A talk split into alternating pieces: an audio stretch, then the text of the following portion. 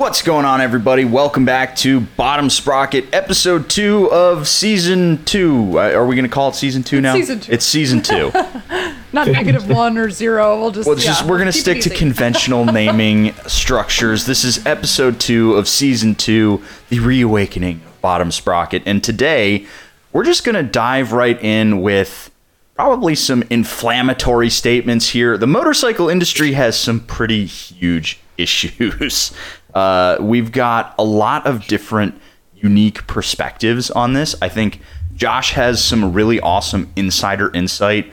I think Whitney is like the ultimate motorcycle outsider when it comes to this sort of stuff. And then I'm just some goon who rides motorcycles all the time. And I've just sort of aggregated some thoughts on this.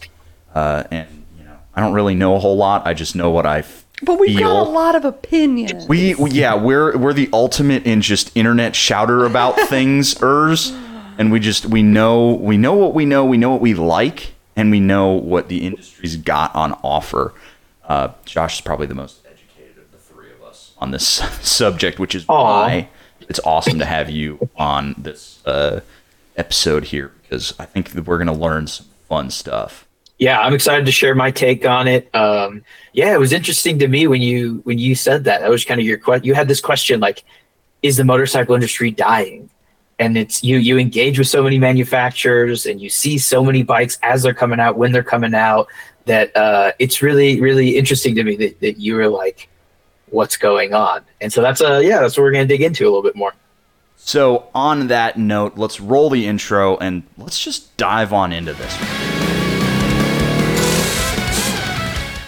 Whitney, have you uh, made any any decisions on music? I, I want to know what the vibe's going to be. what do you want the vibe to be? I- I'm completely leaving you in creative control with that. It'll be better than I could imagine.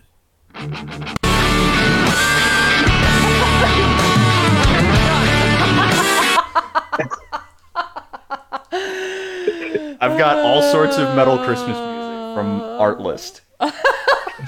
Are you already working on Christmas shit?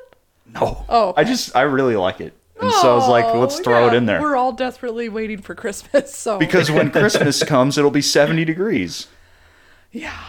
Yikes! Not for me. Yeah, no, Josh will be, you know, digging his Gixxers out of snow. Uh, or no, you'll be you'll be riding sleds, I believe is the proper term. That'd be fun. I'm thinking about making like a Gixxer snow bike. Honestly, That would be fun. Would that be sick? Are you gonna Timbersled it? Yeah, yeah. Put a track on it and, Nice. and a ski up front and see what we can do. That'll That'd be, be more so cool. innovation than Suzuki ever brings to one of their motorcycles. Which Yeah, pi- Burn. I think that right there is uh, a great way to just dive right into this whole thing because that's one of my initial issues. But I wanted to pass this off to Josh first. The ba- basically, the the genesis of the idea, as you said in the intro, was I had been like, is there a real issue in the motorcycle industry? Is it dying? Is it changing in a negative way? And uh, what might be causing some of these changes that we see, some lack of innovation, some uh, just really safe anti-risk just stances you see from motorcycle companies going back for years. And Josh, you are embedded. You're you're our spy inside the Borg within the motorcycle industry. I'd be really interested to hear what you see and what you feel, especially on the dealership side. Yeah, absolutely. And I'm, you know, I can't, I can't speak for any manufacturers. I can't, you know, I'm not speaking for G-Force or anything like that. But uh, yeah, I, I don't feel that way actually. Uh, I, I don't think it's dying. I think it's really. I think the companies that we're used to um, being dominant are really having a tough time adapting to the new realities of you know, especially our market here in the U.S. Uh, I I think that you know we have amazing bikes being built that are sitting on showroom floors and things that people are buying in crates and having them flown from around the world to build in their garage. They're selling like crazy right now. Um, yeah, I think that we're gonna. See, I, I think we're gonna see a lot less need for amazing, big, badass, high performance, like um, type of motorcycles. I don't. I don't think. I think we're going to keep making them, and we'll keep seeing them. We're seeing one-offs and special and limited editions that look and feel and are absolutely incredible machines. But that market can only be so big, and the growing market is is is reasonable and efficient and economical transportation because those segments we're seeing a ton of growth in.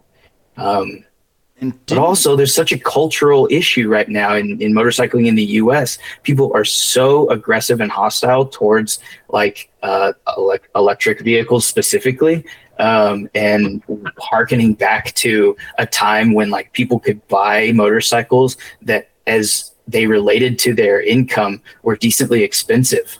Um, and nowadays, there's so few people. I think they can go out and and it makes sense to them to finance a, a fifteen or twenty thousand dollar motorcycle.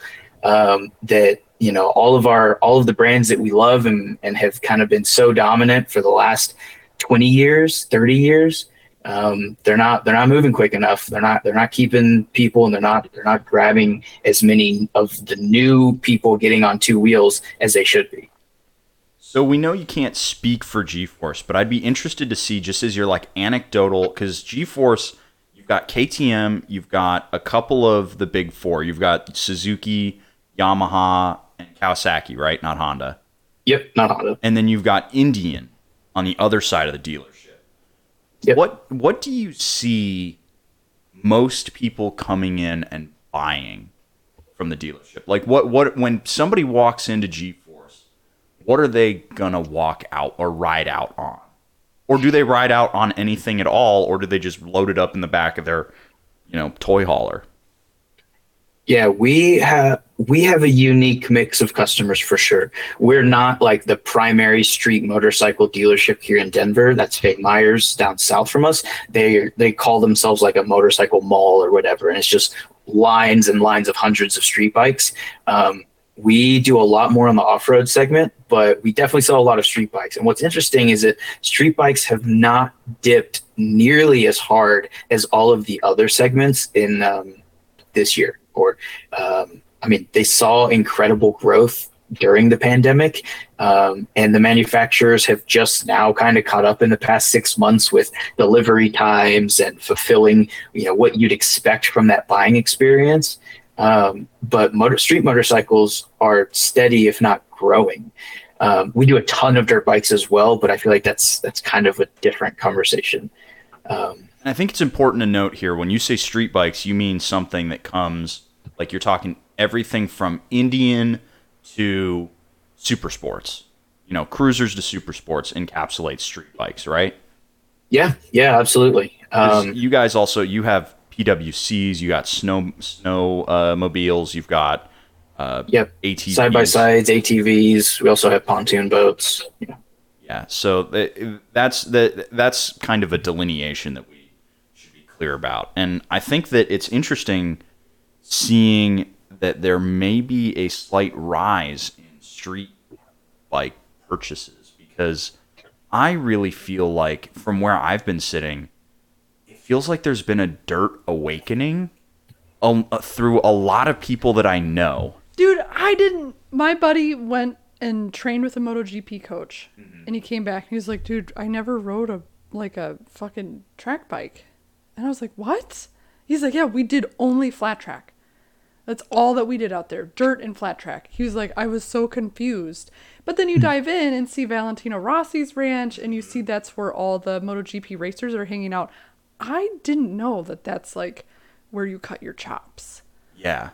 Because you can experience a lot of the mechanics that happen on a race bike in smaller, slower speed formats because you know you get to manage tire slip off road at 20 miles an hour versus 120 miles an hour on a racetrack. And I feel like America in in many facets is a total void of knowledge. Oh like, yeah. Like we're like here here's me fresh uh you know motorcycle ID. Here's an XSR 900. Ooh, okay. You know, it's just like there's no I thought dirt bike riding was for the kids who lived out in the suburbs and, and, and just did like motocross races. We are blissful and powerful in our ignorance. yes. and I do anything to to do it backwards. To Yes. start on the dirt and and somebody just tell me like, yeah, wait a second. Here here's what you should be doing. Yes. No one did that. No no media outlets did that. No one at the dealership told me that. Like it, it literally took somebody flying to Spain and coming back and telling me that that's what was going on. Um and I think that that's infecting a lot of people kind of all at once. I also so this is kind of my take on this. If we'll, if you'll permit me to transition on there. So my take Permission is- granted. Thank you. Uh, so I didn't. I don't feel like motorcycling is really on the rise. I don't feel like we're adding new people to the ranks. I don't see. Maybe it's just because I ha- of the audience that watches a lot of my videos. It feels like it's a bunch of people who've been riding forever, and that's really cool. But it doesn't feel like we're reaching and it feels like newer riders are more easily turned off because the newer generation is looking at motorcycling and they're like, "Well, I could get splattered," and that doesn't that that doesn't seem like fun. Um, and I I can't blame them. I mean, the the forever wars and all the political horse shit that we've been dealing with. Being risk averse makes sense, and then we also see a lot of risk aversion in motorcycle companies. Think about the confluence of everybody going to 270 degree parallel twins in whatever form or fashion. You've got CF Moto with their 450, which is a great mill. It's a fun bike. Uh, then you move on up to the MT07, and then you've got KTM, Suzuki. Everybody's moving towards this big bore parallel twin, and a lot of that is driven by emissions. Um, it's easier to make a motorcycle meet emissions when the displacement is bigger and still maintain the same power. Same deal with the Super Duke R going from 1290 to 1390.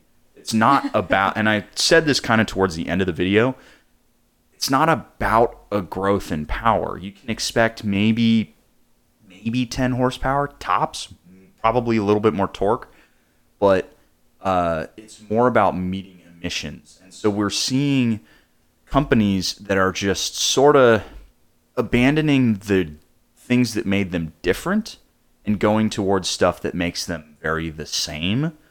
And there's not a lot of passion. Like, it's one of the things I said about the GSX-8S when I wrote it, and I told Josh this is it's it doesn't feel like the motorcycle that I would want to keep forever. You know, it feels like it feels like a bike that's not temporary and not cheap, but it doesn't feel like it's like a a, a BRZ, a, a BRZ from the car world. Yeah, it's fun, it's flashy, but you're not going to keep it. I thought you were having a too long. stroke and you meant to say the DRZ, and then I was like, "What does that? That is not your forever bike." no, God no. Uh, but yeah, like you, you get a little Toyota or Subaru BRZ, and uh, you have your fun. You drift it a little bit, and then you get rid of it after a couple of years. Jake, how am I supposed to have a forever bike when we live within 20 miles of RSV4s, S S1000 double Rs, um, any motocross bike?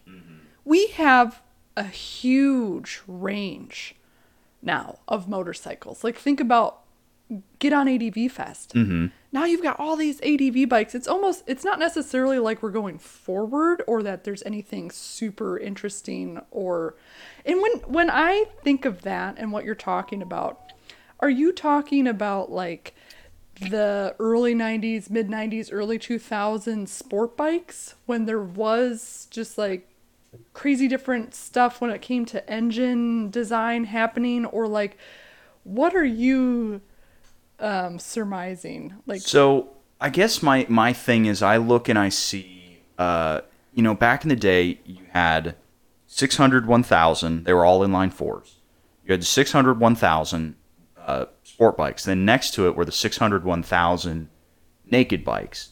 And then you had your dirt bikes. There there was a little bit of something for everybody from every manufacturer. And I think that there still is that to an extent, but we are seeing even more homologation towards stuff like the parallel twin. Think of how many motorcycles now just have a parallel twin. Right, and so now you're kind of like buying based off of aesthetics or what brand dedication you have to Right. whatever manufacturer versus like And when it came to those inline fours, there was there was a lot of stuff that set them apart. Like Honda, Honda had a very they, they were it was very Honda. The engine just worked. You could beat the shit out of it and it would never break down. Then Yamaha was like, fuck you, crossplane. And they made probably one of the coolest sounding motors ever. And then Kawasaki just kept pushing and pushing and pushing and pushing, and now they have a supercharged one. You know, there's there there were those differences there, but we're not we don't we don't really see a lot of that nowadays. I don't think it feels like we're getting into like just we need as much horsepower as we can get, and you need as much technology as you can get, and then they all kind of start to feel the same. it's almost like what happens in politics. What we're seeing is not only natural to some degree mm-hmm. because of just entropy and time passing, but those people are still in charge. And what happens as they age? They get boring as fuck and they get lazy and they're like, yeah, whatever, do the thing, put the supercharger in it and slap a sti- green sticker on it. There you go. Versus like, what were they thinking back in their 30s? Yeah So- that, that's kind of that's kind of what i was just thinking about as well that like we saw some major mistakes from big companies in the 70s and the 80s and the 90s and the early 2000s and and for them it's learning how to be profitable you know because that's their goal. Well, their goal is not to make dream motorcycles. There's some boutique motorcycles making eighty thousand dollar bikes that, that we can't afford.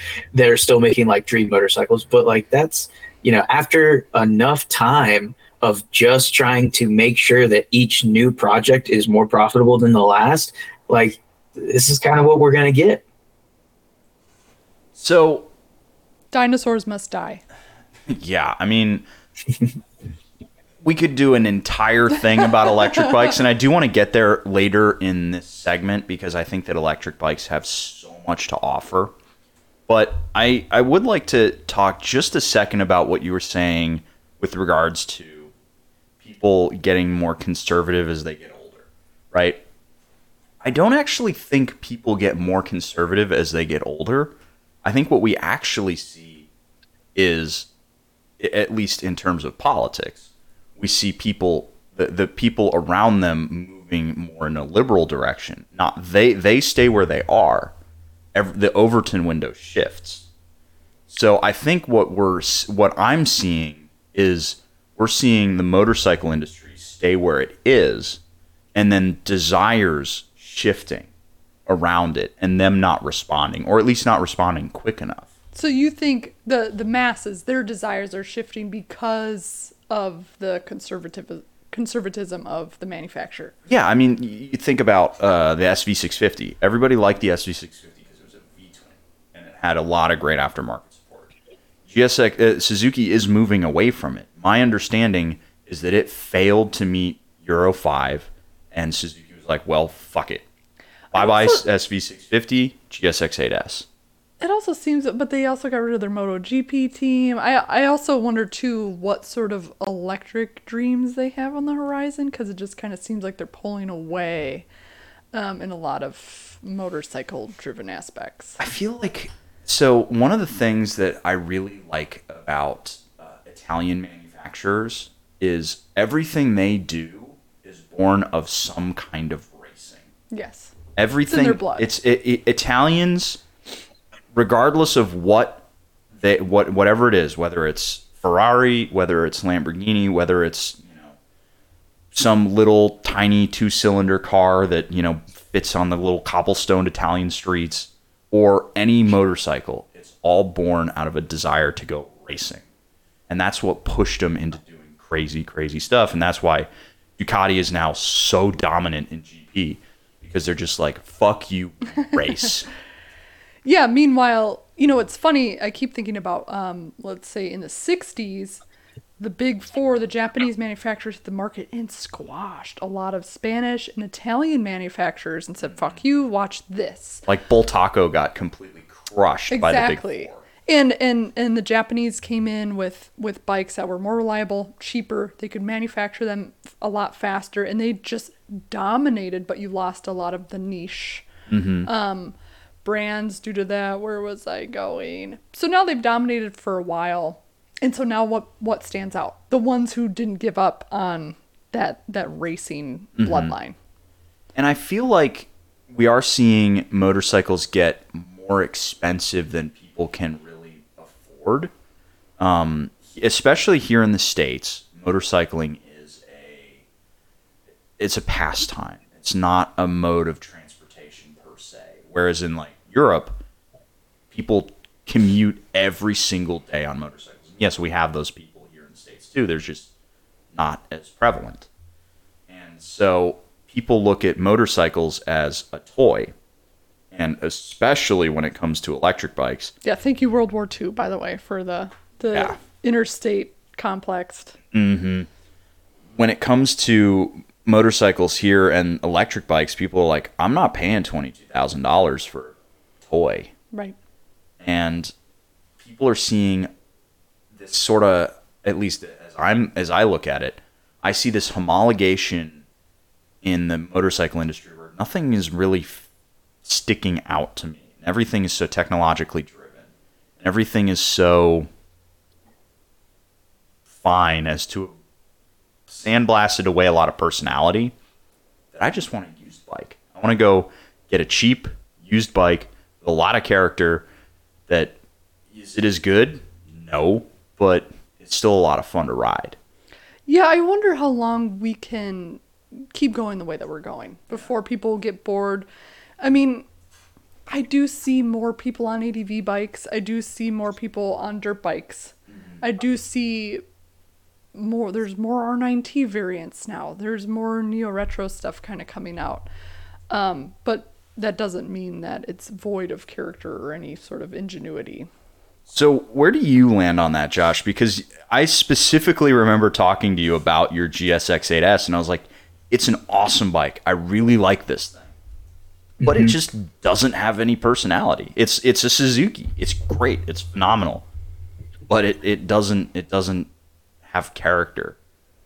Yeah, it's its character for me is its balance, and that's that's one thing that I like in bikes that I I don't think you value quite as much. You like kind of like a standout feature that like blows your hair back, and if there's other things around that that don't meet that level, that's okay. But like you you have that one thing that you really love, whether it's the sound or you know the power or uh, the chassis or you know whatever it is. But but the 8S specifically um, I think that it and it, it I don't think it meets the same mark of like time proof and um, how much it's going to be how well it's going to be received as SV650 did. But I think it's still so well balanced and gives you the things that you like really benefit from like the quick shifter or the really really nice dash and like lets the sacrifices be the things that we know you don't really need, like crazy suspension or um, I don't know, Doesn't have cruise control either. doesn't have cruise control. Yeah. Um, Which or like, you know, a, a a cluster or things on it that aren't from a parts bin. Like, Right. they're like, look, this cluster is on every single Suzuki. Okay. That's the one you're going to use. yeah, uh, but also the price point on it. You know, my payment is so manageable on that bike compared to, I could have easily gotten a bike that was twice as expensive. Um, and I think that's, I think that's somewhere that that motorcycling might go. Like our generation is not doing the same um, conversion to electric that the generation that's going to come after us is. The, the number of people who are in high school right now on one of those like a Sur-Ron type e-bike or uh, even just pedal assisted mountain bike, their familiarity with that when once they're of the riding age is going to really well translate to uh, a full size electric motorcycle, whether that's just in your habits of, of understanding and, and being okay with charging, or just you know, you know, you're okay not having a little gas motor underneath you. Um, and and I think the motorcycle industry knows that that like I can't convince riders right now to go the direction that we have to go, but you know we'll we'll play the long game and it's okay. Those guys are going to keep buying the bikes that, that they need to buy, and we're going to still keep making them. You're still seeing it, but um, I think that we're going to see a lot of shifting happening in in what motorcycle manufacturers can make and can get away with, and I don't think they're going to need to win everyone over because the you know the pool of of of 18 year olds and 25 year olds who want to get into motorcycling, um, it's going to change. It's not going to be us. So, what what do you see as like if the motorcycle companies were going to offer something new for that crowd? What do you what do you think it would be? Do you think it's that Kawasaki uh, hybrid bike? Do you think it's do you think it's something that's designed to be more environmentally con- conscious, or something that's just smaller and cheaper? Yeah, I think it'll have to be cheaper and more practical for sure. Um, I think something like a small, lightweight, capable electric thing, kind of like what Can Am has gotten at with their prototypes. Um, I have no idea how fun those things are going to be to ride or how easy they will be to live with. Um, but I think something right in that that's like a clear step above um, those, you know, a small frame high power electric mountain bike essentially like a Sur-Ron. Um, like if you imagine that being the dirt bike and then you imagine like a dual sport DRZ being the like next step bigger, I think that's to, we need steps to get people from those machines to something like um, a, uh, a LiveWire or a zero or something like that. You know, but even I, Zero's making those. Yeah. They're, they're making much smaller stuff too. Except they're they're like FRX that that off road thing, the Supermoto has like sixty miles of range. It's like yeah. teensy tiny terrible range. Yeah, that's the bummer about electric is it's right now it's the cart before the horse. Mm-hmm. Welcome to the the oil tycoon country mm-hmm. where the infrastructure sucks. Yeah. And Mm-hmm. And it's like you've got these awesome bikes, but you don't. Well, it's going to take nine hours to charge it. And you're like, God damn it. Oh, I need to get a converter for my dryer plug in order to plug it into my garage. And so let me tell you exactly how long it takes me to charge the LiveWire on 120. It takes me over 11 hours, like 11 and a half hours to charge it in my garage. As, an, holy cow. as an existentialist, yeah it just it unearths just the bigger problem and the bigger and it's cool to have the LiveWire and to check it out or to check out these other electric bikes but you are stuck on a fossil fuel driven grid that can't deliver what you need. And then on top of that half of in texas at least half of the charging stations you're going to go to are either full or broken. Yeah I, it's kind of funny. I was uh little story time I had the CEO of Energica, Stefano Bonatti, mm, here mm-hmm. in Texas, and he he brought the Eva Ribelle out for me to check out, and he he wanted to show me how it works. He's he's just awesome dude. Stefano's awesome, um, and I think I'm gonna hang out with him at um, Moto America. Moto America, and uh, he the biggest thing he wanted to show me was the recharge time and we went out to uh, an HEB that had a charge station, and we plugged it in a couple of times. He ran his card, and it just wouldn't work.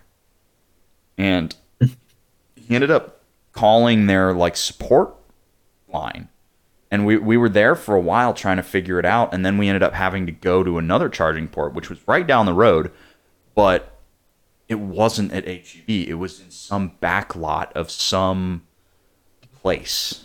Some random Dude, thing. You also have what I just encountered with an electric car is the points of failure. Mm-hmm. There's way too many.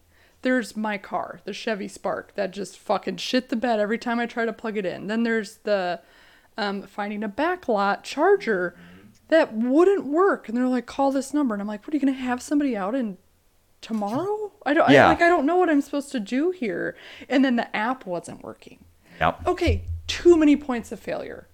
And it, and it sucks because you want you just want to ride the damn thing. So here's where I think electric bikes are really going to take off, and this is why I'm so excited about them. They're gonna have plutonium in them.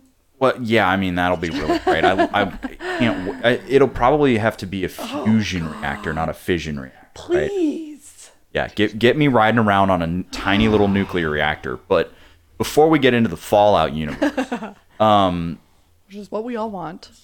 kidding. Uh, I think that the best thing right now is where we're seeing the Ultra Bee from Sur-Ron and the, the Storm Bee. That line is so cool to me because you can put street wheels on it. You can get supermoto rims. They're light. They're fast as fuck, and you can pull the batteries out. You just get one battery, you pl- you plonk that one out, you put a new one in, and so So you have to carry a battery.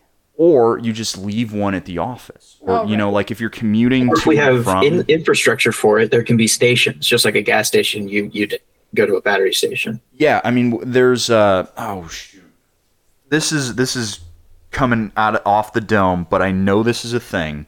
KTM, I believe Piaggio, maybe Vespa, as a result of being part of Piaggio and some other company in Europe, they're making battery stations for Yes. pull, like a, like a pull and- drop off. Yes, where you have you basically own the bike, but you don't own the battery, and you basically get some like subscription. And you're like, all right, battery in, get a you know this one's old, pull it out, put it in, get a new one, and so you you have a bike with and battery, but you don't keep the battery, you just swap it out, Right. and so that kind of hot swap idea makes so much sense to me.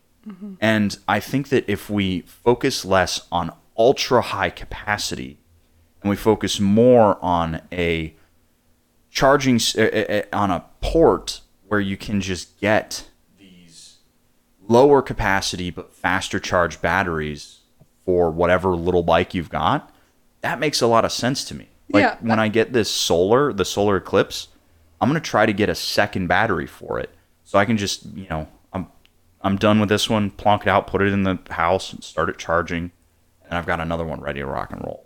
Yeah, I was talking Right. to one of our Discord members, Full Metal, about it's like we've kind of really tapped. Um, I'm not an electrician, but it's just like the f- the rate, how fast we can get electricity from something. We're gonna have to see another gigantic step in innovation in order for that to like really go anywhere. So we do have to sidestep it and and kind of come up with a different scenario, which sounds like battery swapping if you're on a bike and not a car. Totally could work. Yeah. Hey, give me one second. I'm gonna swap a battery real quick. Okay. Speaking of swapping batteries. So we've been the nature of conversation is waxing and waning, and we tangented our way through a ton of different stuff here. And I think I'd like to bring us back to closing arguments. So I guess the question here is Does the motorcycle industry have a problem? Does it need to change? Is is it okay to just keep going as it is and still have a future here? And if it needs to change, what should it be doing? So, uh, who wants to who wants to give their closing art? I don't. It, it feels a little bit like oversaturation. There's a lot going on. You and I live in America. We can go buy whatever the hell we want, whether it's at TJ's, AF1, or Woods. Like, Right. we can buy whatever we want and we can have a blast. You and I are a little bit different because of the amount of bikes that we've ridden. You are looking for specific stuff and you have giblet giblet tingling bikes that you've ridden in the past that you're kind of like, you know what, I'm going to turn this car around and we're going to go back to the things that really get me going. Yeah. Because once you ride a million super bikes, you're like, yeah, they're great. They're they're all the Fireblade, fine. The S1000 is great. Like they all they all do the thing. They're kick ass and they're so fast and they're all awesome, but you can't use them anywhere. You can't use them anywhere, and and you really have to nitpick what you don't like, and it's just it's singularity. There's Yeah. a singularity happening. Um, but it's oversaturated, and then it's controlled by people who are arguably older. They've been in charge for a long time, and cocaine is still illegal. and so so there's like a lot of there's a lot of things coming together and we're kind of over here crying about having access to all these bikes and being like, oh wow, like I I don't know, it's it's boring. Um, I It's don't. definitely going to be a little bit of crocodile tears. So I, I get it if people think we're a little bit uh, spoiled. and it's interesting to see in America, we're stuck with a crappy grid for charging bikes. So it is a very strange place to be. And we're all gonna, like, I, I'm assuming Josh as well, like, ah, you know, back in when I was a kid, we, they were gas powered and they made sounds. Now they don't make any goddamn sound. And, and um, but we still have the bikes that we care about in the garage. So are we reluctantly being pulled forward to some like silent but you know oh this is nice. This is a good ride. I don't know. It's uh i don't i don't know. I, i'm excited. Where are we going to be in 20 years? I have no idea Do you fear electrification? Do you do you like do you are you going to be sad when if and when electric bikes become the norm and gas becomes i mean as long as i can hold on to my my Svartpilen whatever you know what i've never tried a Sur-Ron. i'd be i'm, I'm curious I'd be I'd love when I get the solar, I'd love to get you on it. Just Yeah, just I like the idea of, of kids ripping around on little like what would be considered like cafe racer scramblers back in the early 60s just zipping around and having fun and beating the crap out of them. If that's our new one, well that sounds cool. I'm not super against that, but yeah, of course I'm going to miss the the clutch. Like I don't understand DCT. I don't understand why you'd want to ride a DCT bike, but I'm like, oh, it makes me feel old when I say that or something. I don't I don't really know why and I can't justify it. But um we have so many options and as long as I have access to those options and you can pry the ICE from my cold dead hands, then it doesn't matter. Mm-hmm. What about you? So I feel like my biggest issue is that there's a lot of we we have reached that singularity point, especially with hyperbikes where you just you're riding a computer, you're not riding a motorcycle. Right. The computer's doing Right. all the work for you, and it, it's kind of cool. it is kind of cool. It's really cool to be like, oh, just can hear 200 horsepower when I wick the throttle open, and the bike's like, yeah, but I've got you limited to 80. You know. Yeah, or you can go in and really customize it. I think that that's cool, but it, it's a different kind of cool, and it's a little bit niche, and I don't know if everybody wants it. And then I also find that there's a there's a little bit of just stale motorcycles. There's not a single motorcycle in the new lineup where I'm like, I have to have that. The last motorcycle that I was like, I have to own one. Was a Versys 650. it was it was actually a street rod. The first motorcycle was also the last one where I was like, I have to have it. And that was the street rod from Harley Davidson. It, it looked cool. It looked different. It was something new from the company, but also still classic in its own way. Um, and nobody liked it. It got critically panned, and they canceled it in 2020. Um, it ran for like three years. So uh, there's a, there's a lot of motorcycles where I look at it and I'm like, okay, I rode the ZX6 from 2018. I don't need to ride the ZX6 from 2024. No, it's not any different. No, yeah. And there's so changes in, in modern motorcycles are refinement. It's not these big sweeping changes that you used to see. It's uh it's like an artist taking that like super fine razor to their statue or whatever and they're like I need to just have that. Now it's done. Or wait, hold on, there's one small imperfection, polish that off. Um I like bikes looking at the bikes that are in the garage right now, clearly I have aspirations for motorcycles that are flawed. and motorcycles nowadays are just so damn good that they're they don't really excite anymore. Beyond just having a crap ton of power and that gets old. Yeah. That gets old. Um but that's that's me as somebody who just like I spend all day thinking about motorcycles. And it's like if I have to if, them and if I have to think about the Versys 650 again, Sinpaku. Is that what it's called? seppuku. Seppuku. But I also think one thing that we're overlooking a little bit, I wish we would have gotten into it more. We could go for hours on this, so Oh, I don't sure. want to. Is the coming Chinese bikes. Oh, yeah. Um, they're they're going to change a lot of what's going on in Japan because they're offering stuff for cheaper. They're pushing the boundaries in terms of price. Everything else is the same. They're cloning a lot of stuff, but they're doing it cheaper. Mm-hmm. And I think that's what's really going to cause a lot of people to gravitate towards them because yes, are there so many geopolitical issues? Yeah. But most people aren't tied into that. People don't think about the Lithium fields the lithium fields or any of that. They think about, "Ooh, that motorcycle's cool. I want to buy it." or the cobalt mines or the you know Yeah. So there's so much there's so much going on that we as consumers are not uh, not conditioned to think about. And uh, there's a Yeah. lot of that with the Chinese motorcycles coming. And they make the, the bikes they make are great. We both rode the Ibex and then we both rode the CF Moto uh, 450 SS and it, it was fun. and their their growth in U.S. what CF Moto's done in uh, off roads, like ATVs, UTVs, and now done. They did it again, and they did it in motorcycles. Um, is very impressive, but it's I think it's just indicative of the the conditions of the U.S. You know, we're limited by our perspective as motorcyclists who kind of grew up in a very exciting heyday of motorcycling in uh, the U.S. You know, we had posters of you know K5 Gixxers. Yeah.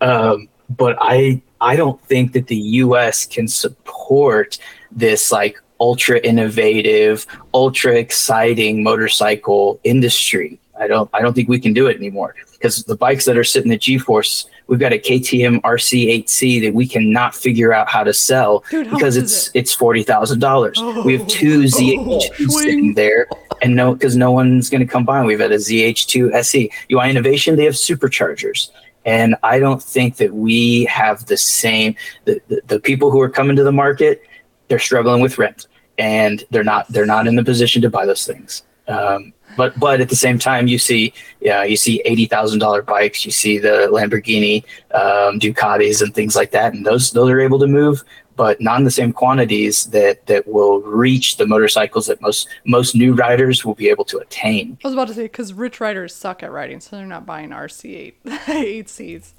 Yeah, they're buying everything. I mean, anything available, they're just buying. But uh, yeah, especially the, the track bikes. Yeah, like most, if you have that kind of money and are that into track riding and going fast, like you understand that you'll probably be able to build and go faster on an R6 than you would on that bike. But it's it's awesome. It's an amazing thing what KTM did, and it's so fun to sit there and look at it. Uh, and it was probably an incredible project to be an engineer on. But I don't think that. Um, you can do some crazy stuff like that and in the US it's not going to happen. Now, the global motorcycle market is projected to grow. It's projected to grow like 8% by 2030. Um, but that's because there's rising middle classes all around the world and just not, Not really here. here. Yeah.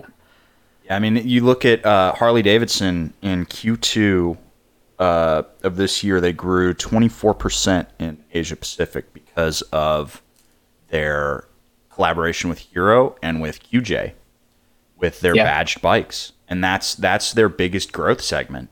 America grew, I think, 1% um, year over year.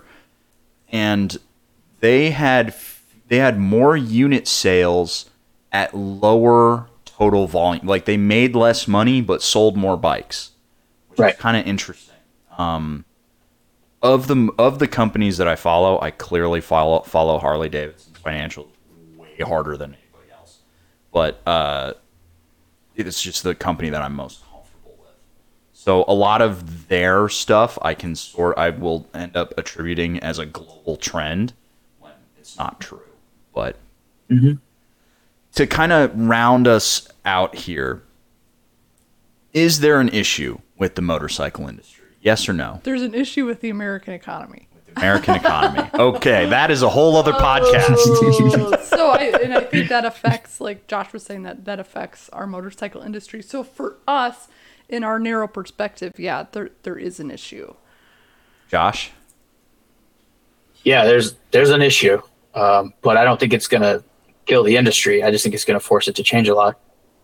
That'd So- be nice, right? Yeah, I think I think that the general consensus is there needs to be a lot of change here because I do think that the industry has a problem, and I I don't know if I think we might see some people pull out of the U.S. market eventually just because they're just like, why the fuck are we trying to sell these bikes to these Americans who don't ride?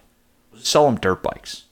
They don't they don't understand. You know what's funny though? That makes more sense in a country that is mostly dirt and mountains Yeah. and and um, highways. You know, Sadly, here in Texas, there's no public dirt. Yeah, No, but it you, yeah, if you the look at the off-road market, what what side by sides have done in the last ten years is wild. I mean, they've grown a lot, mm-hmm. which is the same similar type of activity, just lower stakes, you know, than a, than a, a dirt bike would be. Very true. So, guys, let us know down below, or I don't know what it looks like if there's comment sections on whatever podcast platform you're watching, because I'm a YouTube human. Send us an email. Send us an email to where whatever the email is on screen, uh, and maybe we'll maybe we'll respond to some of these comments uh, in in an email form. I think that would actually be kind of fun. So let us know what you think, and uh, I'm very interested to see what ends up happening in the future. I think we're, I think the halcyon days of just making whatever the fuck you want and it's selling are behind us, and the companies are going to have to think a little bit harder, um, which I'm okay for. Uh, with that, I think we'll sign off. Any final words from y'all No. as we go into our no, no, no. 47th Oh, minute? I'm done talking. I'm done talking. We'll catch you guys in the next one. Hopefully you enjoyed it, and we'll see you later.